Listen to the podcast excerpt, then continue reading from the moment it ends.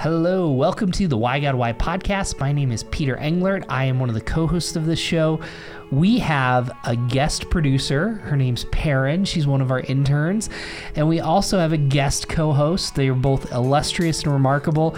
Aaron McGinnis, how are you? Oh, good to be here, Peter. Yes, it's. Uh, I'm excited to talk today. I'm really passionate about uh, what Daryl's written about and talked about. So this should be a really good one. Yes. Well, we will be uh, introducing our, our guest in the moment, but the question that we have, uh, Aaron McGinnis is our student ministry leader. Uh, the question we have is, why don't pastors understand my generation? And we are here with Daryl Hall, who is the author of this book.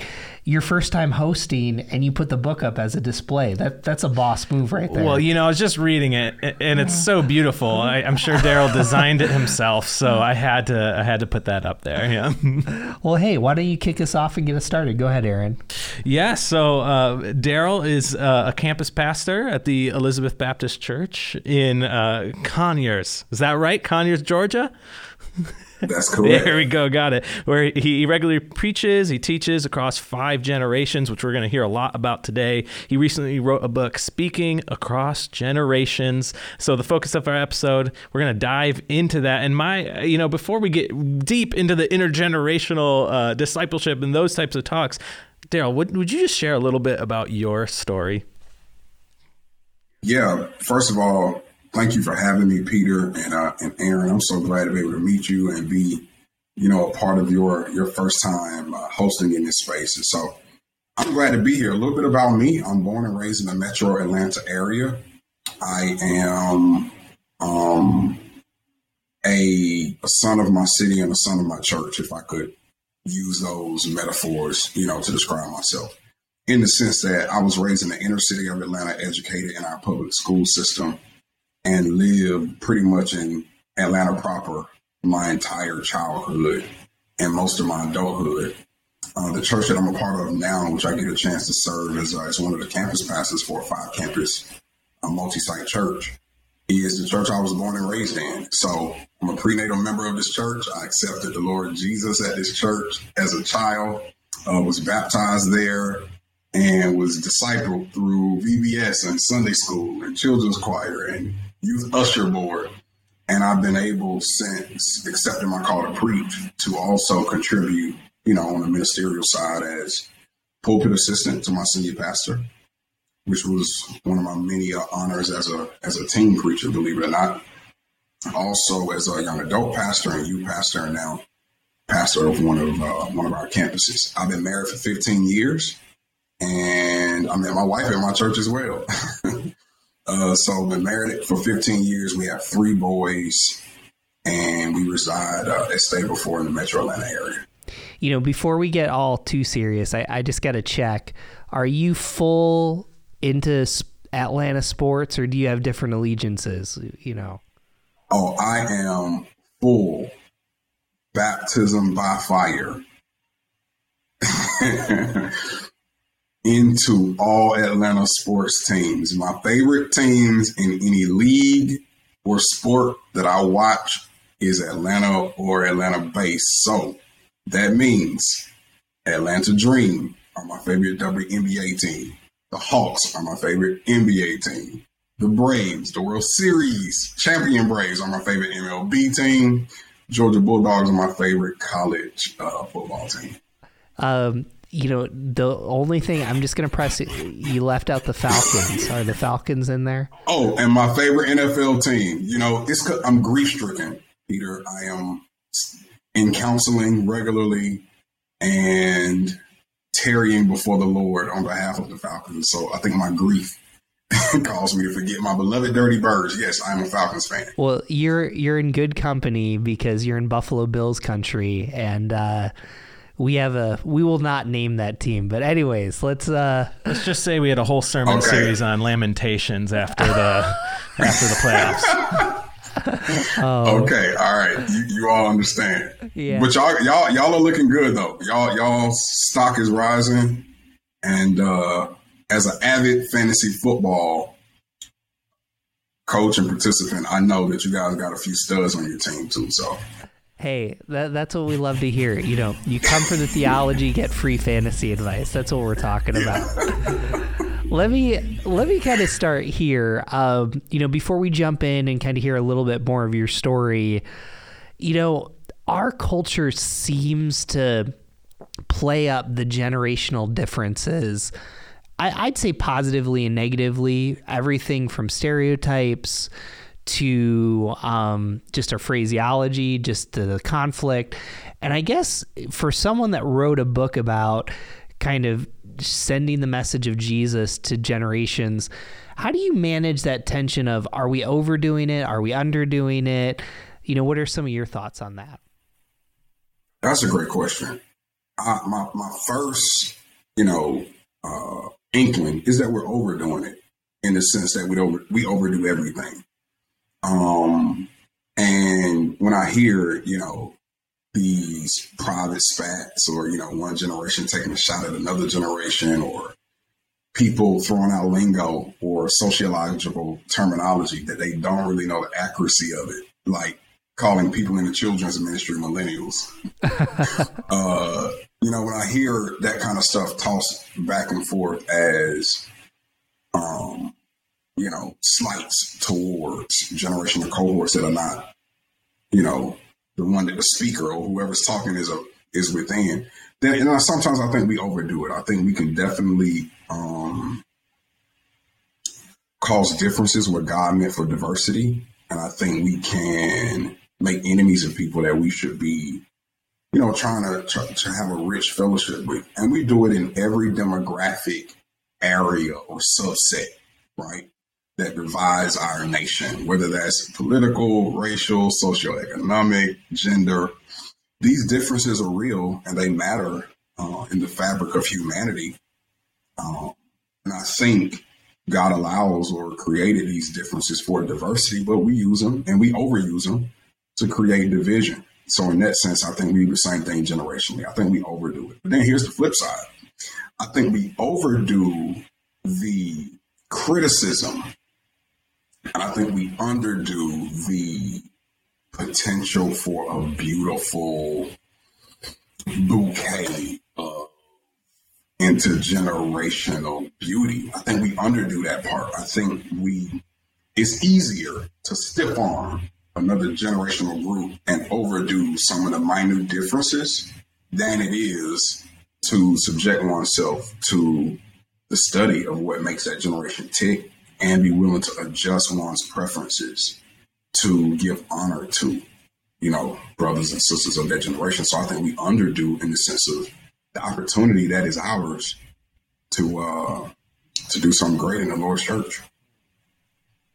Yeah, no, I love I love what you say, that the beautiful bouquet, right? And I feel like I've been hearing that more and more, maybe not that exact uh, terminology, but this idea of how can we get back to one church? How can we get back to generations discipling one another? And I, I was talking with Daryl Pete right before this, and the beauty of one growing up in the same church and being at that church, and it's a church your grandmother started going to. So we're talking decades of investment, and uh, just the generational discipleship that's happening there is beautiful. And um, when we look at culture right now, I'm sure you'd agree, we use those generations as like ammunition to blame for what's wrong. And I think sometimes that can seep into the church too, right? Where we use those generational differences as the main cause of what's wrong with this church. And that's why I'm going to take my group here and you take your group over there. And And, and it's just tough to see. But I'm super glad we have people like you analyzing this stuff and working for a, a better future. And I'm curious, as you've kind of done this research that not, we haven't done, right? I was looking through your book, so many great graphs. If you're an Excel user, you'd just be living life reading Daryl's book. Um, as you've researched this generation, how have you like personally changed and grown in the process? Oh, man, what a great question. I think that, so what what has now become a book that I'm amazed that God let me write started as just an inkling of an idea, just like a, you know, hmm, you know, I wonder, kind of a hunch type thing. And it started as a project for my dissertation for my doctoral um, degree in seminary. Once I finished the academic portion, that's only part of that's not even, you know, the full gamut. That's maybe, you know, thirty percent of what became the book. There was more research on the back end I was able to go back and do in addition to that with, with my friends at Barna. And what I discovered through researching the generations is, or how it shaped me is, I think it gave me even more of a compassionate heart than I presumed I'd already had. Like, I thought I was loving towards people who are of different generations and different life stages. And I thought I was perceptive to their, you know, unique needs. But having researched it and understood, for example, that baby boomers are in this new life stage called second adulthood.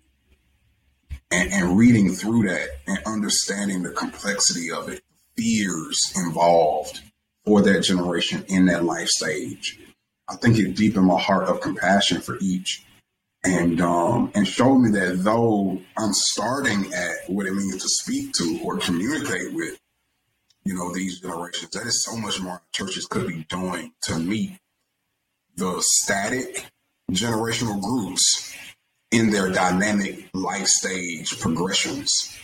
So, like, boomers are always boomers, but they haven't always been in second adulthood and senior adulthood. So what does it mean to be a static group going through a dynamic experience from a generational standpoint? And it just, it made me deeply compassionate. Um, and it made me less defensive as a millennial. Um, you know, because oftentimes my generation is much maligned, and, you know, I didn't go into the book hoping to, you know, defend us.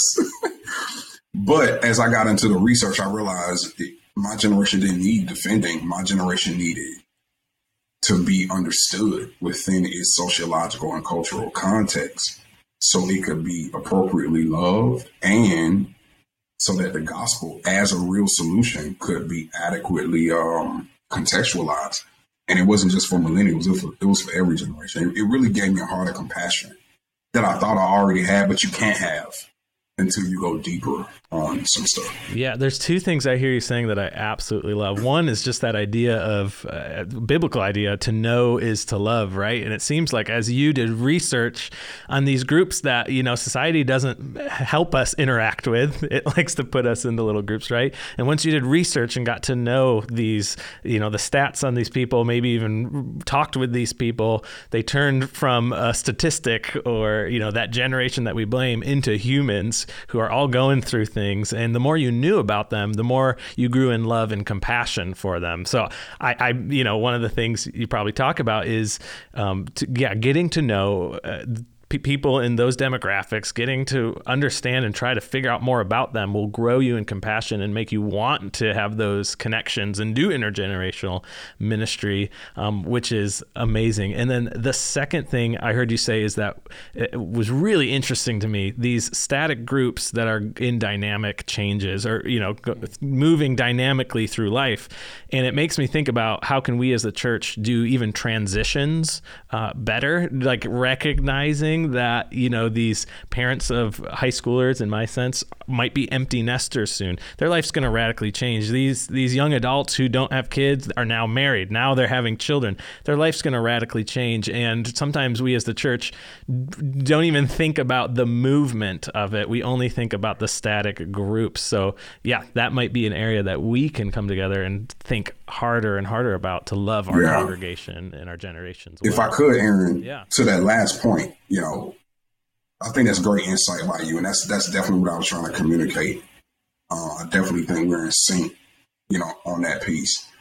My hope was I added a tool into the appendix, uh, in, into the appendices. That is a graph that I advocate for speakers or ministry leaders to update once a year and to keep somewhere visible wherever you do your ministry work or your ministry planning or your sermonic writing, because it keeps it, to your point, in our face. And that graph is just an example. It's something that Haddon Robinson advocated in Preaching Magazine that I took and adapted to add the generational uh, static. You know, it's static on one side. Boomers are always boomers, but it's dynamic on the other side. They won't always be in these life uh, stages that they're currently in. But even to your point of experiences that parallel those stages, like being an empty nester, empty nester, being a, you know, first time homeowner, being a, you know, college graduate now out in the job market. I think if we keep this, this complex, you know, uh, experience of the people we address before us somewhere, I think it will help us as we shape the way we try to reach them. I love where this conversation's going. Um, in some ways, I feel like a bystander to you and Aaron, and that's a lot of fun, which is great.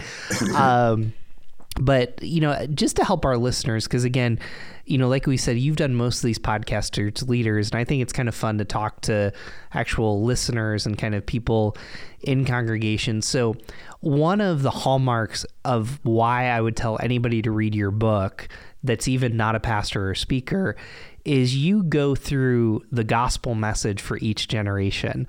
And, you know, if I could just be so bold to ask, I don't want you to give too much away, but can you just kind of explain, you know, kind of how you're trying to contextualize the gospel for each generation, even to help our listeners understand the complexity of sharing this message that doesn't change, but how do you contextualize it? So why don't you walk us through each generation?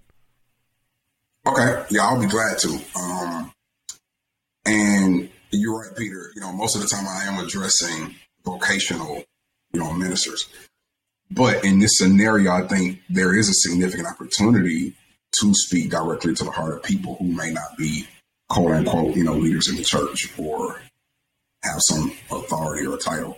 What's interesting about your question is right before I answer it, I've been getting as much, if not more, feedback from non-preachers who via email, social media inbox have informed me that reading the book helped them reconcile family relationships. And many of them are from, you know, Xer and Boomer parents who needed to reconcile with a millennial adult child. And I'm getting this feedback that the way that I, you know, tried to, to use your term, contextualize the gospel to the language of that generation, better help the readers understand where them and someone they deeply love was missing it. That it wasn't per se in the right and wrong of the conversation as much as it was in the understanding, you know, of one another's, you know, linguistic preference, how one communicates. And so I've been getting a lot of feedback from just normal people who are not preachers. And so I thank God for using the book in that way.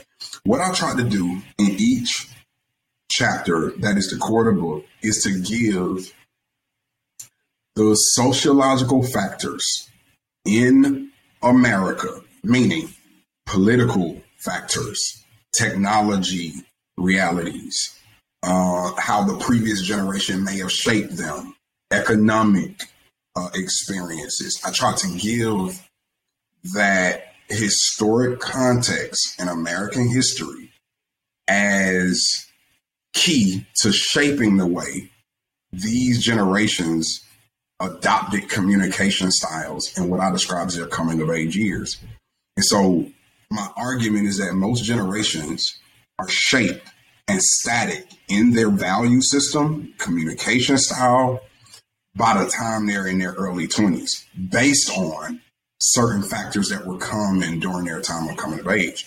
And so from that, you know, uh, I deduce that each generation then is its own people group. And as its own people group, it has a culture, a language that is distinct and other than any other generation.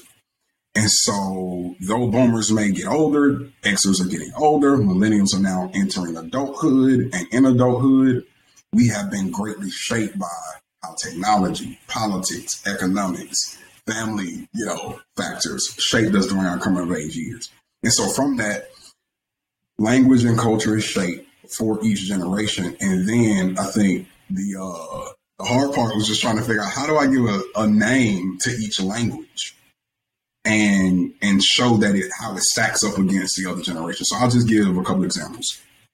For the uh, for the elder generation, the silent generation, born in nineteen forty-five and before, I would describe their language as propositional, meaning that they were shaped through some of the worst economic times, the Great Depression and, and wars, and also through hearing, you know, uh, one-way communication via radio, some of the most pivotal messages that affected their way of life as Americans came through one-way radio. Their parents, you know, um, lived in simpler times in the sense of their authoritarian, autocratic type of leadership. And so this preference for one-way, direct, authoritarian, you know, communication that doesn't really shift to the right or the left, right on the nose, make it plain. That that's the way I was trying to describe their, their language. And the example I gave was how do we preach John three sixteen through that lens? I think if I wanted to connect with people born in forty-five and before, I would preach John three sixteen right on the nose, right? Love the Lord Jesus. God sent Jesus. Repent of your sins or die and go to hell. But God doesn't want you to go to hell because God sent not his son into the world to condemn the world. Can I get a witness in here? God, you know, God is good, isn't he? Right. Um, very direct, one way, propositional. Uh, I was shocked to discover that that generation also prefers some practical application. But my point is they don't need a lot of tease as it relates to the, the point that you're preaching from the text. And so when you start to move from silent towards now the youngest generation, Z, in between what you have is a continuum away from propositional towards more of a dialogical slash relational communication. And I just try to track how boomers moved a, a step away. Boomers appreciate, understand, and can fluently, you know, converse in propositional language because they were shaped by parents and preachers and teachers and leaders from that generation. But in their moving away from, they move towards more of a skeptical, hmm, questioning, right? Boomers push the limit. Boom, boomers. Boomers lived on the edge. Boomers bucked societal norms. Boomers left, you know, uh, rural upbringings. Boomers built, you know, major cities and corporations, and the world retrofitted itself around baby boomers. And as a result, they tested the norms, even though they appreciated them and understood them. And so I try to use that realistic sociological, you know, Uh, uh, experience to describe how they moved away from. So with boomers, I would put a little bit more tease in it. I would use something like C S. Lewis's trilemma of Christ. Is he liar, lunatic, or Lord? If I was preaching in a room full of boomers and I, I want to preach the gospel, I'm bringing C S. Lewis to the table, right? Which is he? Is he liar, lunatic, or Lord? And we would spend some time. He could have lied when he such and such. How can a thirty-year-old claim to be before the father of the Jew, Jewish faith and Hebrew people, you know. Was he a lunatic? What you mean? You destroy this temple and in three days I'll build it. Took, you know how long it took Solomon to build this temple?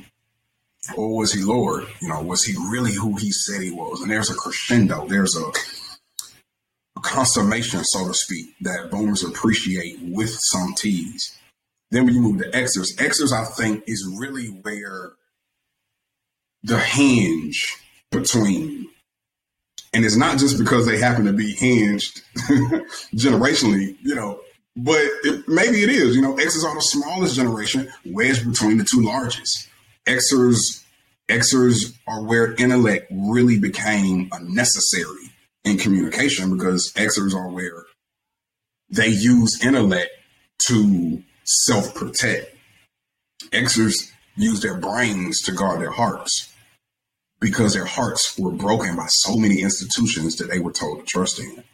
And so you got the increase of post-secondary education. You have the internet, you know, um, you know, becoming a thing, the World Wide Web, and their ability to seek out knowledge for self as defense against what they were sold, this bill of goods, whether it was religious, political, family. Xers were let down in many ways, and also skipped over if we think about how marketers uh, in major cities have reshaped themselves from attracting boomers to now millennials. Xers didn't get a lot of time in the limelight. And so as a result of that, Xers got like a chip on their sleeve slash um, intellect that you they use to protect their heart slash inherent distrust because, you know, my mama and my daddy got divorced when I was three years old, five years old. I watched my daddy leave and never come back, regardless of race or where you live in this nation. this concept of latchkey kids, independent, you know, um, really shaped the Exeter generation. And so preachers have to stimulate intellect. Exeters refuse to leave their brains in the car when they come into church. That's not to say silent and boomers are stupid or non-intellectual. What it is to say is, is that Exeters demand it more. It's a higher priority that you be intellectually stimulating, historically accurate, with extra biblical sourcing, proof, argue, you know, uh, prognosticate, you know, litigate, all these defense terms, you know, uh, apologize in the sense of being an apologist. All of these defense terms of the gospel really land on where the X's are. Um, and then my group, millennial group, we remain intellectual, except we add this interesting dynamic that communication must be two-way. We will be heard. Dialogue is necessary. Whereas for the older generations, they will appreciate dialogue, but they don't need it from their preachers. But millennials, if you want to reach us, you have to sound like a listener. You can't preach like an authority, you know, authoritative, you know, autocratic, you know, uh, you know, man of God, you know, based on whatever rank or, or nation you hold, or woman of God. You have to you have to communicate like a listener, uh, and it has to be palpable. It can't be faked. Um, and you have to be authentic and and less mystical. You know, if you think about it, some of the older generations, the more spiritually authoritative you were, the better. They didn't want to know much about their preachers. They just wanted to know, do you preach the Bible good? Millennials are different. They could care less about how good you preach the Bible. Is your life accessible? Can I periscope into your daily life? Do you go live on social media? What do you like when you are not preaching? Is there a difference between personas of Daryl and Doctor Hall? And wherever that gap exists is where my trust, you know, where you'll lose my trust. And so, um, dialogue, you have to sound like a listener. So in preaching the gospel to in a dialogical way, I have to affirm intellectual otherness. And I even have to do something most preachers in previous generations may not have been as comfortable with doing. When you're making a sermon, right? I'm, so I'm pretending like I'm in a, uh, uh, uh, uh, uh, a workshop right now, building my sermon. There are a lot of things. Once the sermon, I'm trying to give you an example. Once the sermon is finished as a product, most generations would just take this. Here's my sermon. Millennials want to know, what did you leave out? What buttons did you leave out? What what was left on the cutting room floor? Why? Right? Not just here's the finished product of my proposition and biblical principle, but here's how I wrestled to even arrive at, right? Hey, y'all, if I'm preaching the gospel to a room full of millennials, yeah, I'm degreed, I'm ordained, you know, I have, you know, this religious responsibility as preacher, but they want to know where I struggle to believe this too. And not in a way that I'm pandering, but in a way that I'm authentic, that, yeah, even with a doctorate degree and fifteen years of theological training, I still struggle at times to accept the biblical account of, you know, this woman caught in the act of adultery. So, you know, I'm just giving an example. So dialogue, you have to sound like a listener and affirm the otherness of their point of view. To earn, it's an exchange. I affirm to earn an audience to give God's point of view on the subject matter or the biblical narrative's point of view. So that's the short of it. I can go on and on, but I don't want to. Do you have gen- can you give Generation Z?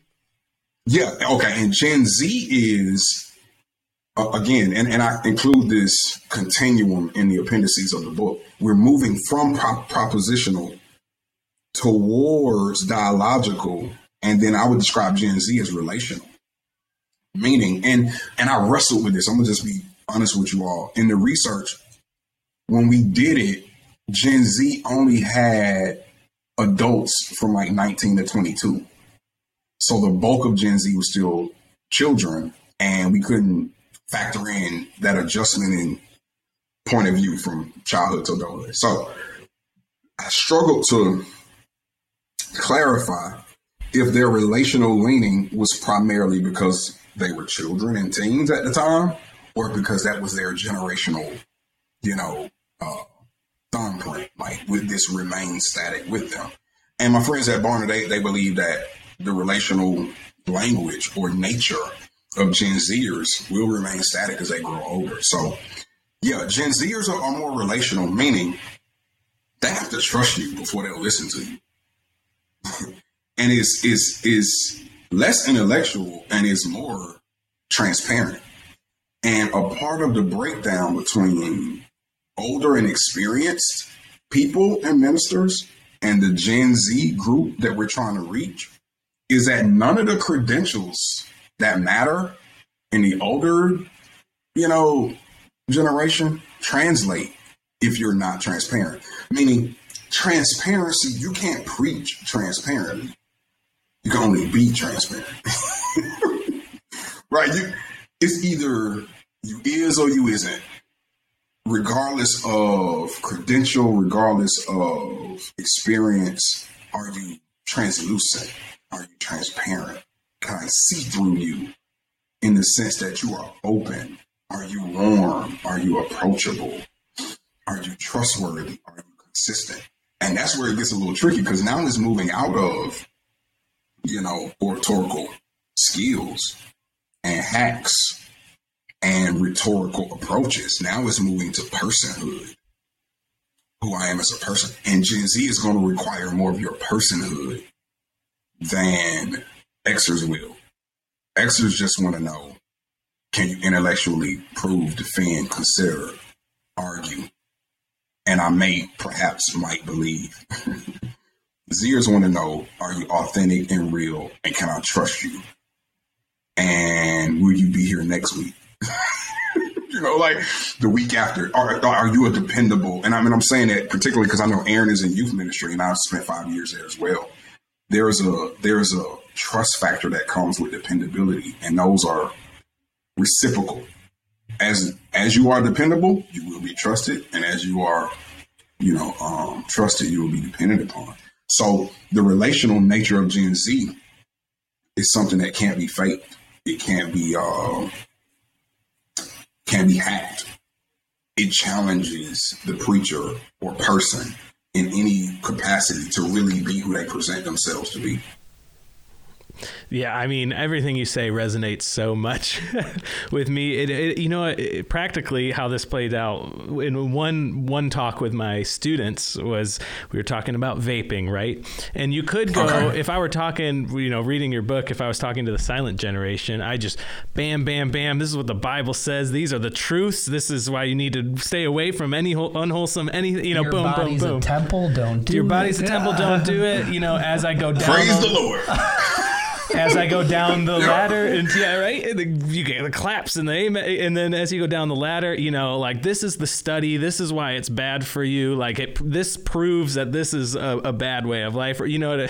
And I remember preparing that for the kids, and I'm like, man, none of this is gonna hit them at all, you know. So what I ended up doing, and I got feedback that it was effective, was I personally, as Aaron McGinnis, processed through uh, how I would make the decision, and I did the pros, the cons, the, the, what I called the good, bad, the biblical. And then I came to my own conclusion and was like, you don't have to come to that conclusion, but this is how I came to that conclusion. Uh, you go ahead and make choices for yourself.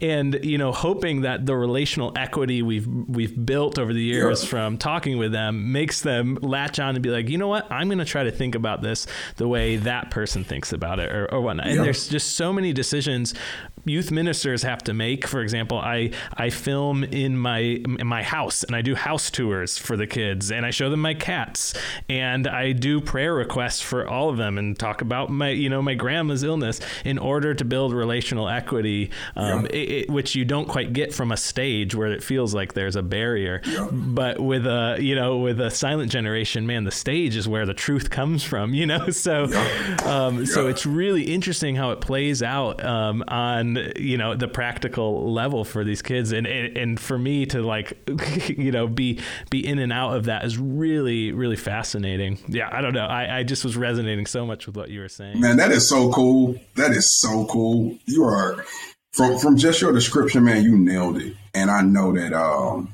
I know that God is pleased, man, and blessing your faithfulness and your sensitivity to their unique needs. And, you know, I do believe that the relational equity that you're building, you're giving them the frame of mind to think through, not just the answer. Even if it's a biblical answer, is here's how I would process it as a person. So, man, that's dope. Thank you for sharing that. Yeah, well, and thank you for writing things that put language to that as well, so we could, you know, talk and process through that itself. Well, yeah. You know, one of the things that I'm hearing, and I, I don't want to pander to myself as a pastor or all of it. So we had a guest on named J R Briggs, and we talked about the question, why is the church, why are church leaders so messed up?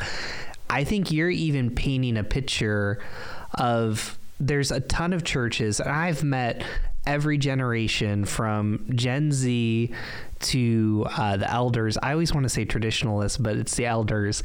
And either one, yeah. Yeah. So you're painting a picture of actually how complicated it is to do intergenerational relationships. And what J R Briggs said was, he's like, your pastor's human.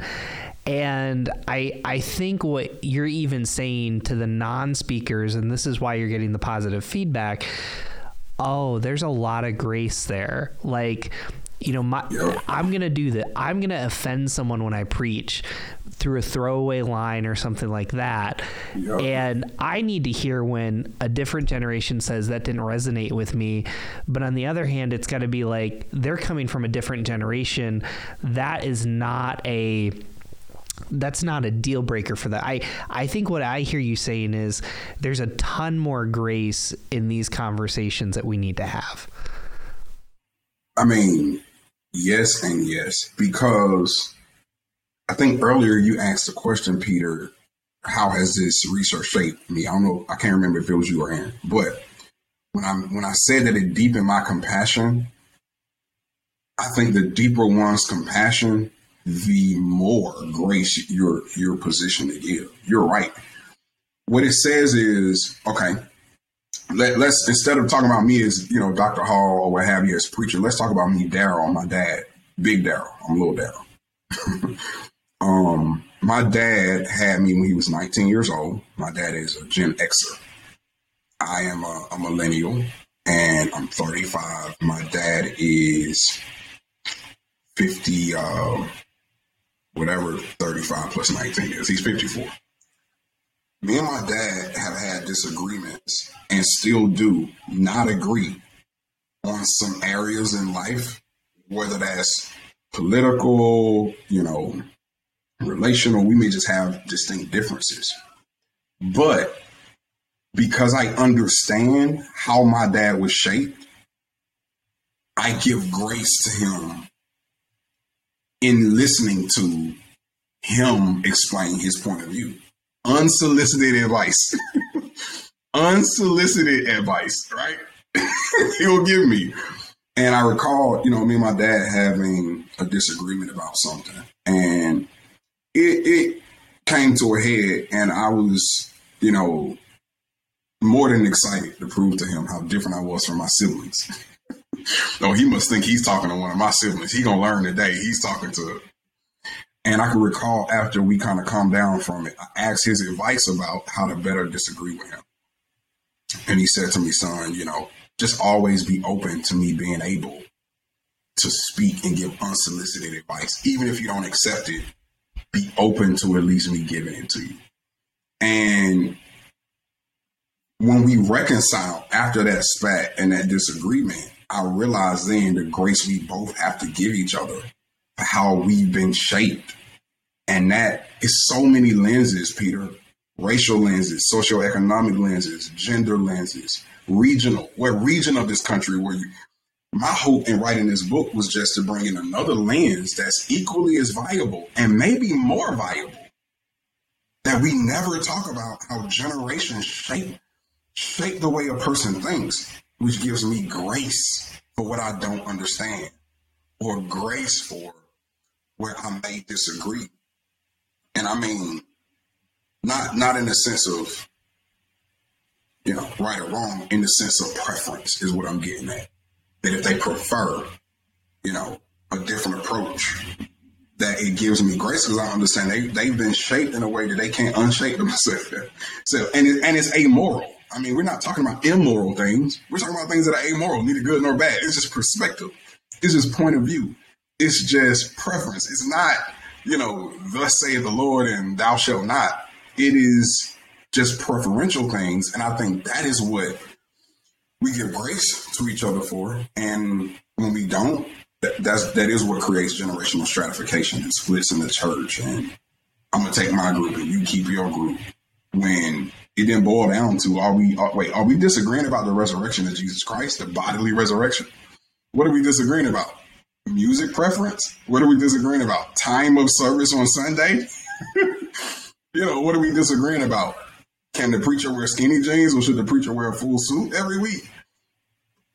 I mean, there's a lack of grace in those differences. Did I answer? I kind of answered your question and added something to it, but I hope I answered it. No, I, I think you did. And, you know, you've brought up a couple times diversity and, and uh, just racial issues. And I, I guess I would think it would be unfortunate for us not to ask you this question.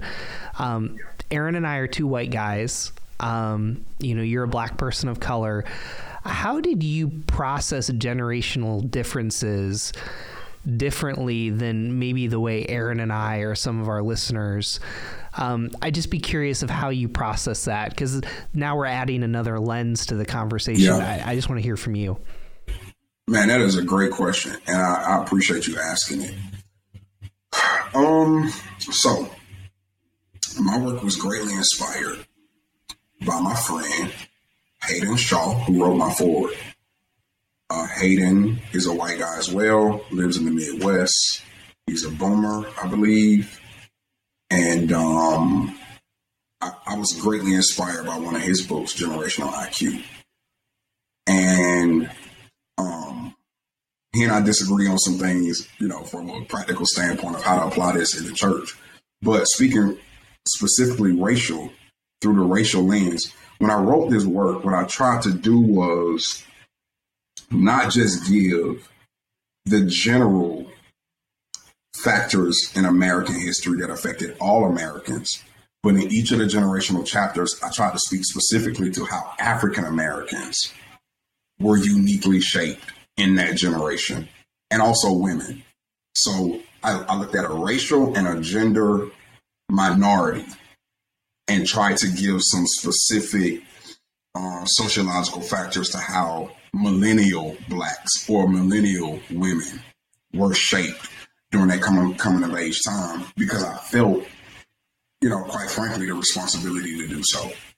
That being a man of color uh, from the South and having this tremendous opportunity to partner with Barna Group and published by I V P, to not just leave it um,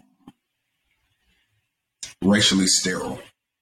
And I also was writing a book during the pandemic where a lot of racial tension was just um, spewing, you know, because of the George Floyd case and um, Omar Arbery here in Georgia. And so I was writing a book during the early part of the pandemic, twenty twenty. And so I just felt like I would be less of a steward, a poor steward, to not kind of address those and try to give some insight into them. Um, that's because I think sometimes we can assume that American history and African American history are one and the same, when the reality is it isn't. It is, and then it isn't. And we, as you know, as Black folk, have developed this flexibility that, you know, Jared Alcantara, he, he writes a book about a, a great Black preacher. Uh, um, and he talks about how he used protean reflexivity. I had never heard the term before. Protean reflexivity, and how this Black preacher was able to preach in Black and white settings in the early nineties. And this protean reflexivity, or this ability to be in both worlds almost seamlessly. This adaptability is a better word to describe it. I just thought it was so amazing how um, he was talking about Gardner C. Taylor. I thought it was so amazing how Gardner C. Taylor personified it as a preacher, what Black people do in everyday life. We we live in both worlds, and we are able to engage in both because we have to. Um, we have to in order to, you know, um, be productive members of society. So I tried to speak to that and how each generation was uniquely shaped, how women in that generation and Black folk in that generation were uniquely shaped, not because, you know, the general experience of Xers wasn't enough, but to add that nuance just for deeper understanding and I hope, you know, for deeper compassion. What's a did specific, I answer your question, Peter? You don't know. You, you totally okay. did. What's a specific example of you, um, you know, again, processing through the last question? You can pick any generation just to help our listeners understand.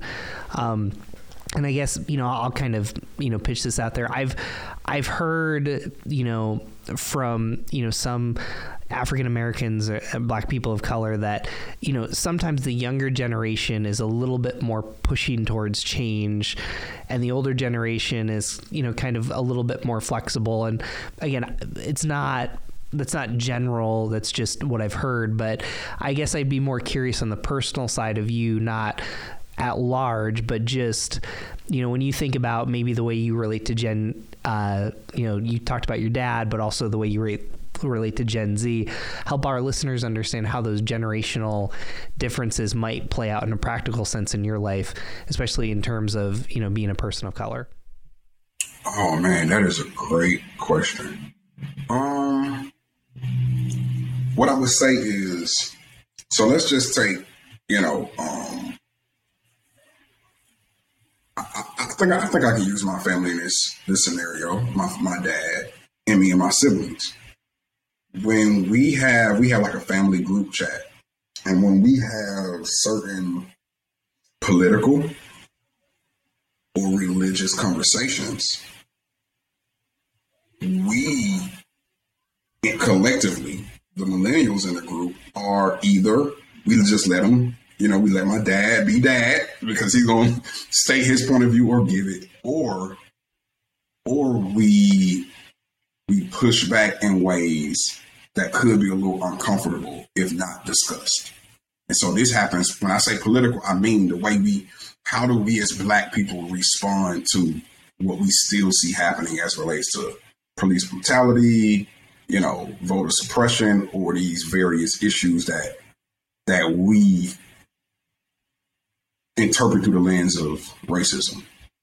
And the older generation will have one way of responding to it. And the younger generation will say, you know, no, we need to, you know, do this and do that. And it's not about, you know, just the Bible and the gospel. And now we're all one. We need to blah, blah, boom, boom. I do think, you know, even in my own world, in my own life, I see more of a fire.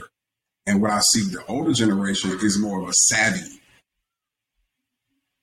Right? It's a savvy. It's not.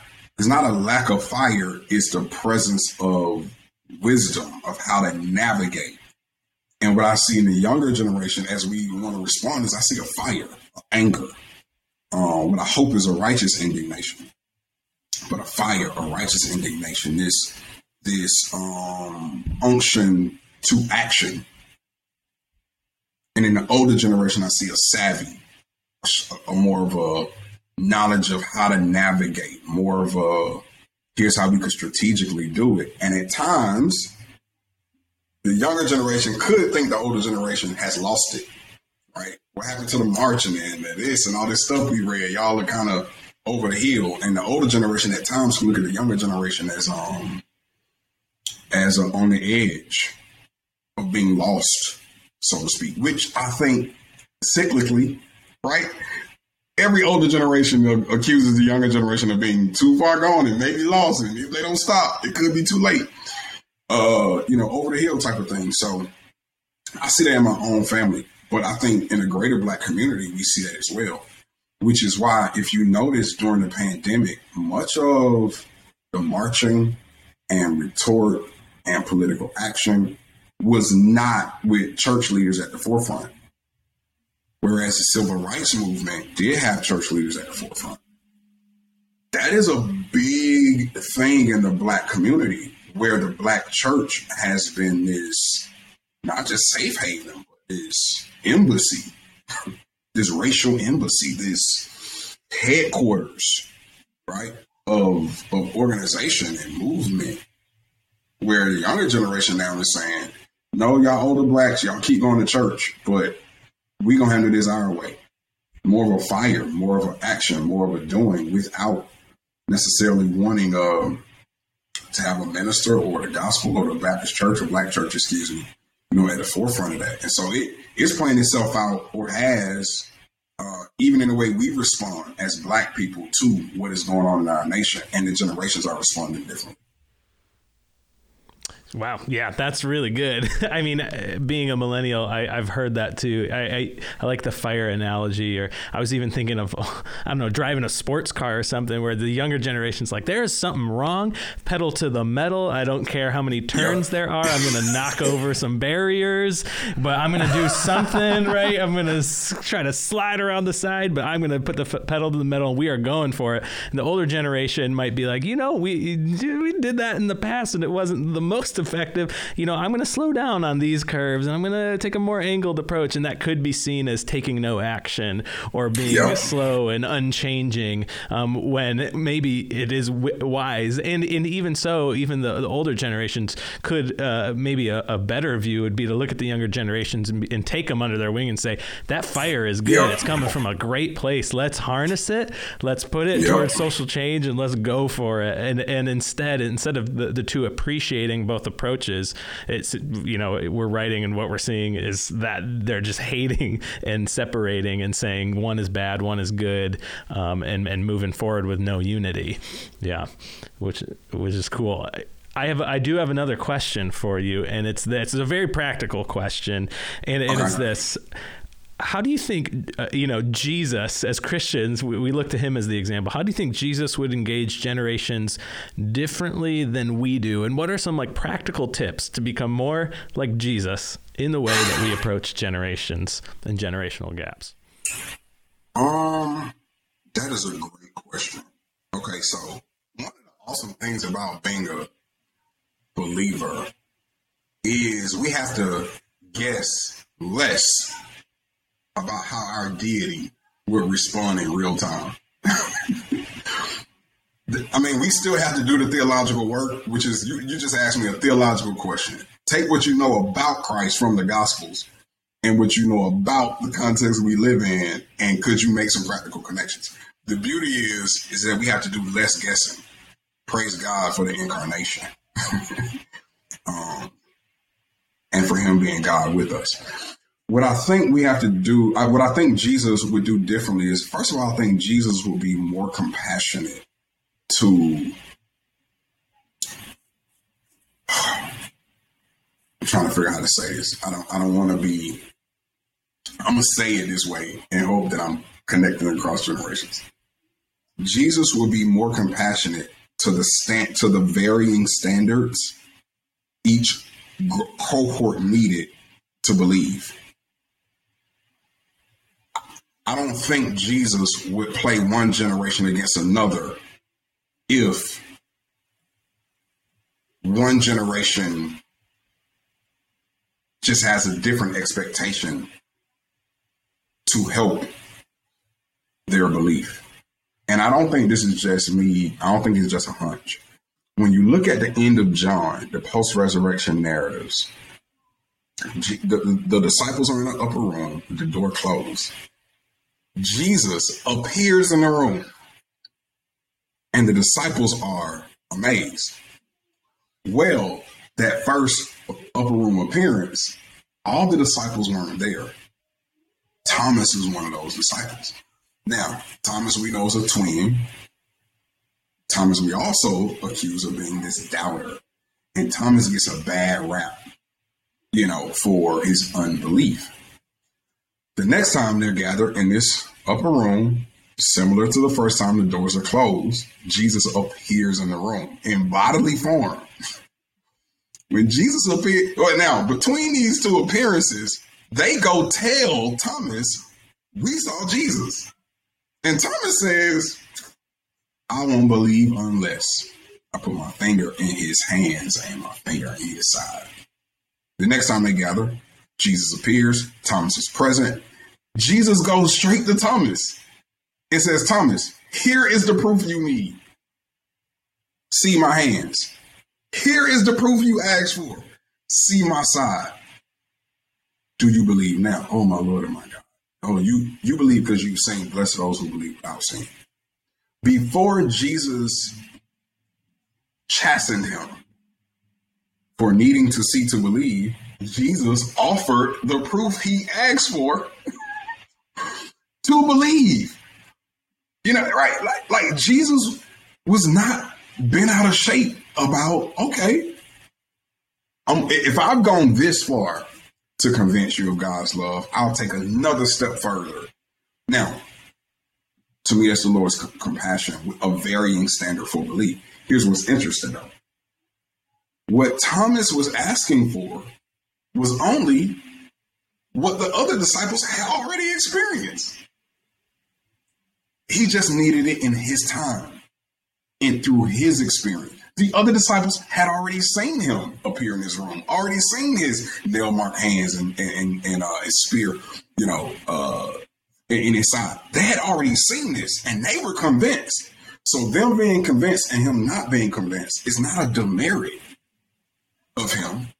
It is to say he needed an experience they had already had.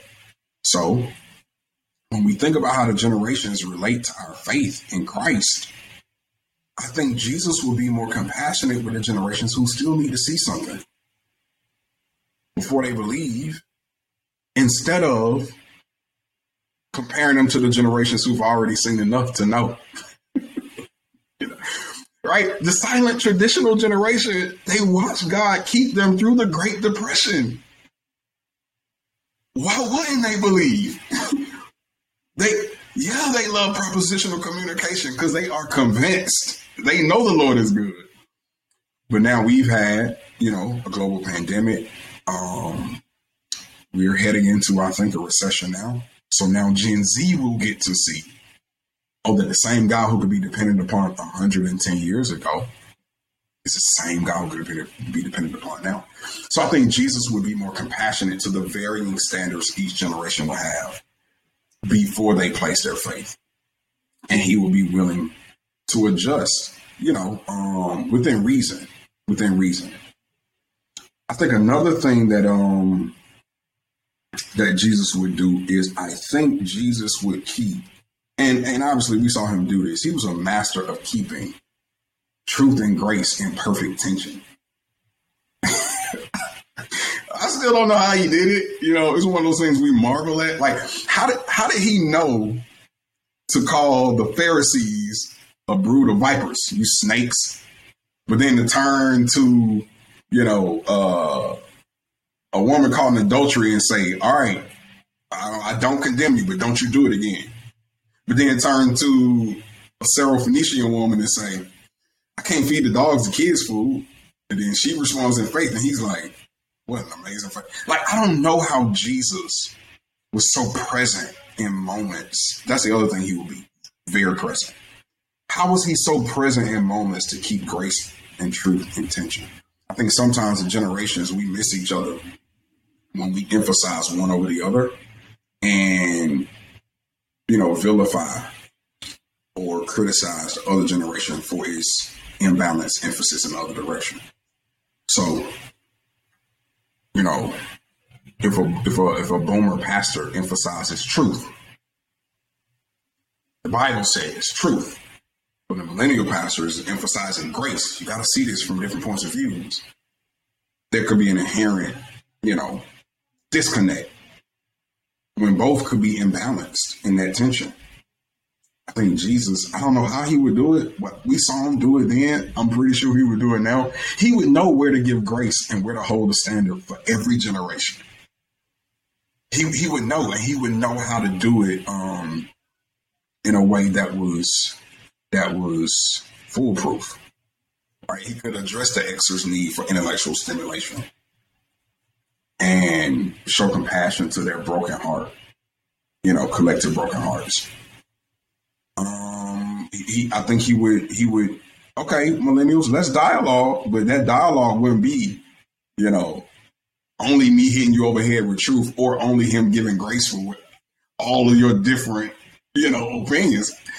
I think he would engage in dialogue, keeping truth and grace in perfect tension. So I think he would, he would show compassion for the various levels of, of needs for, for belief. I think he would keep grace and truth in perfect tension, where generations tend to have a preference to be in balance in one direction. And I also think Jesus would be very, very present, very present. Jesus would be awesome for Gen Z because his relational presence would, even as it did then, you know, um, to younger generations, his his warmth, his approachability, his, you know, um, I think his presence would just be, his presence would do the work that we try to do with our sermons, but we should be doing with our presence. But because he practiced, I can't remember who, uh, a book called Faithful Presence. He practiced faithful presence with God. It made him able to be present, fully present. I think he would be the same with us. I think his presence would just be, you know, um, effective. It would it would help to get beyond some of the barriers without frustration. So, man, this ep- this episode went by way too fast. Um, so so I, Daryl, you uh, well, I'll have to go Doctor Hall on you right now, but uh, you know, you have an open invitation uh, on this podcast, and uh, you know, we're definitely gonna have you have you back. So. Uh, um, so we always end every episode with the question, what does Jesus have to do with this topic? I know you kind of just answered it, but I think you have more. So this is how it works. Aaron and I answer that question, and then you get to clean up whatever heresy we messed up. Does that sound good? uh, so Aaron, do you want to go first or do you want me to go first? I mean, I'll try to be quick. I'll go first. What does Jesus have to say about this topic? Thankfully, he's shown us. I think you're right. Compassion, love, grace, perfect tension. Seek the Father's will in all relationships, because how are we supposed to know that perfect uh, tension of grace and truth? Um, love all people, know and love, so that the compassion in our love will be evidence to all that he is near, you know? So um, I think it has so much. Uh, there's so much here uh, about uh, bridging generations, about talking to one another, having actual conversations in community, and, and a, a community that Jesus would want us to have, where we are in agree- agreement, we're of one mind, and unless we do the work to love one another, uh, we're toast, you know, in that sense. There you go, Pete. Oh, man, I thought that was good. I, um... Daryl, as you were, you know, just throughout this episode, I, I kept on thinking Jesus, for being an all-knowing savior, asks way more questions than we give him credit for. And um, I'm thinking about two situations, two conversations I've had to, you know, within the last forty-eight hours. And, um, you know, the first one was, you know, I had an older generation person say to me, they were in a professional environment and they felt like the person went too far, and they asked me, you know, what would you do about it? And I owe all this credit to my mental health therapist wife, you know, and I said, you know, there's certain statements that you can make that actually elicit responses like questions. And, you know, the, the thought that came to me was, I would respond to that person, I'm a little surprised that you shared that much. And I think the way Jesus would handle this question, and as a pastor, I'm looking into my own soul, you know, of like when someone says something that, you know, is, it, it doesn't sit with me well, you know, what questions do I need to ask? Or my wife's classic line, which is, tell me more, you know, tell me more. And, you know, and just for our listeners, the second story is I, I just met with someone that's Generation Z this week, and, you know, they came to me And the line that will just forever be ingrained because of this book, I just want to see things from all sides. And if you don't understand generations, you're, and again, this is practical, not just, I mean, we believe everything is influenced by faith, but this is practical for work, for every, and, you know, they had questions about science and the Bible, and, you know, it, It, it took a little bit to kind of engage and kind of say, hey, help me understand before I respond and give you the answer that I think. I think what Jesus would do is, hey, can we get behind the question that you're really asking? And I think every generation, you know, from the eldest elder, hey, help me understand why this truth is so important. And then to the youngest Gen Z, you know, I, I hear you pushing me on this. There's something there. Is there a personal story? And I, I think Jesus would do that. And, um, yeah, so I, I just think Jesus would ask a lot of questions and would see people in ways that we don't. And I'll close with this, because anytime you get a pastor going, they just keep going. But, you know, you talked, you talked about seeing people like Jesus. You know, uh, there's a portion of him that he knows hearts, he's all knowing, but then there's a portion of that that's our responsibility. Are we really seeing the people that we're with each generation? Are we seeing the body language? Are we hearing the tone in their voice? Or where I've been sinful and where I've messed up, I'm crafting my response before they've even finished talking. And I think Jesus was a master with that. And, um, yeah, so that's all I got. Go ahead and clean up what, uh, you know, you know, yeah. No, those, those were awesome. Um, I agree with you, Aaron, about the community. And and that's what Jesus, I think, would expect us to do, or what he would have to say about this. And I agree with you as well, Peter, about the the ability to position oneself as student of a person, to win a person by helping them get beneath the layers, you know, of um of what they present. Um Trying to think, I could think of a couple things. The first thing I think Jesus would have to say to us about this is that the sons of darkness are more shrewd than the sons of light. Meaning,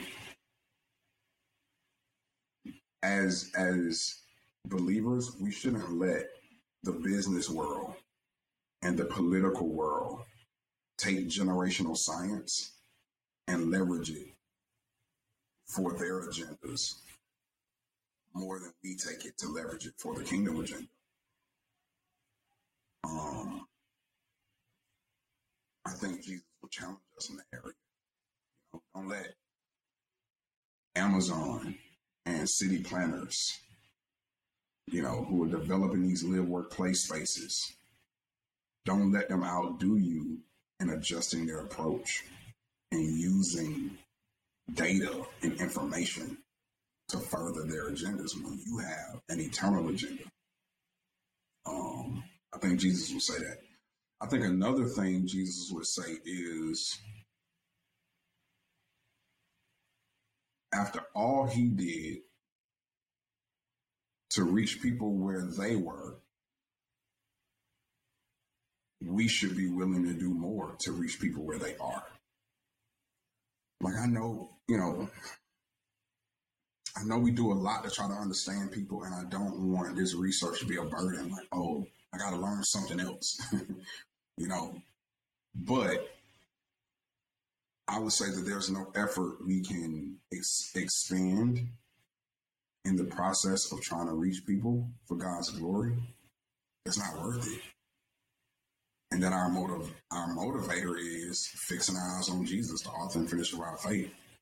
You know, he he went. He he left no stone stone unturned. He he went the full distance to reach people where they were, and that's even before he went to the cross. Um, and so our motivation is him. You know, as you represent me, I think he would tell us, as we represent the Lord Jesus,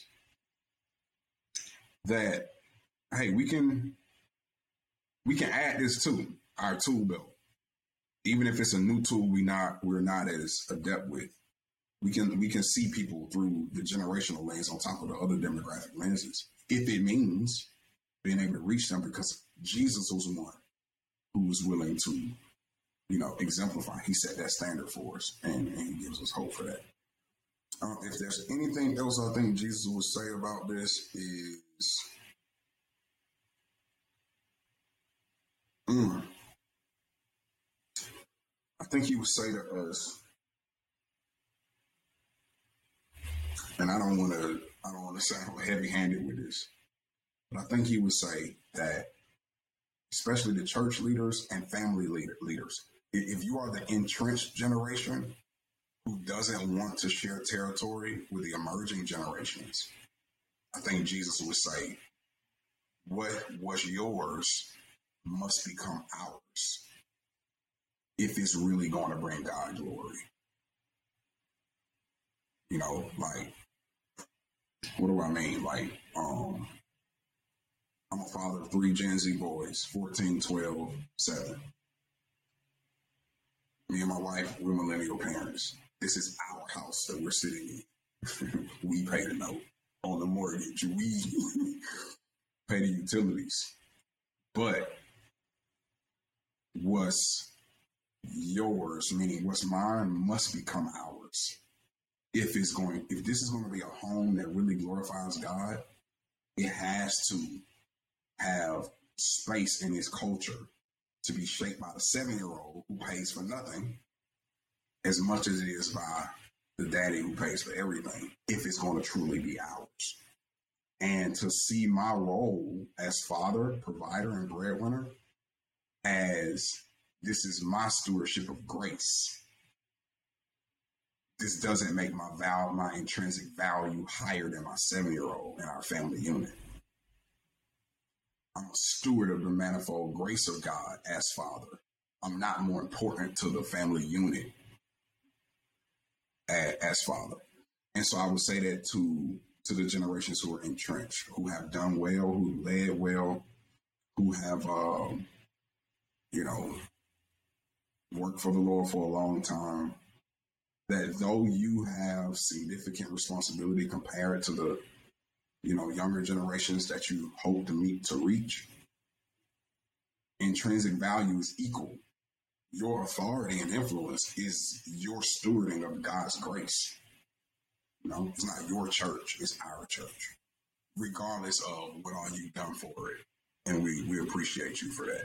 And to the younger generation, I would say, you know, as loving older generational leaders make room for us in our families, in our churches, in professional arenas, that we show due honor and respect for those who come before us to uh, to be faithful stewards in their generation.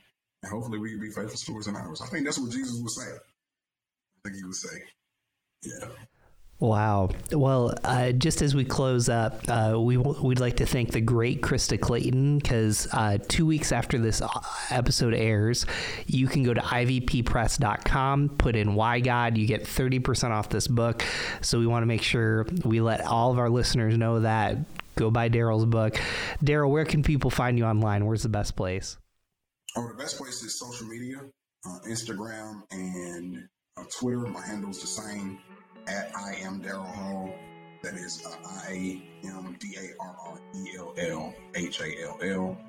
Or you can find me, have a YouTube channel with uh, various sermons and devotionals on there. If you like some more content, uh, you can find me also on my YouTube channel uh, as well. And if you want to email me directly, you can email me. My email is d hall at I am daryl hall dot com. Again, D H A L L at I am daryl hall dot com.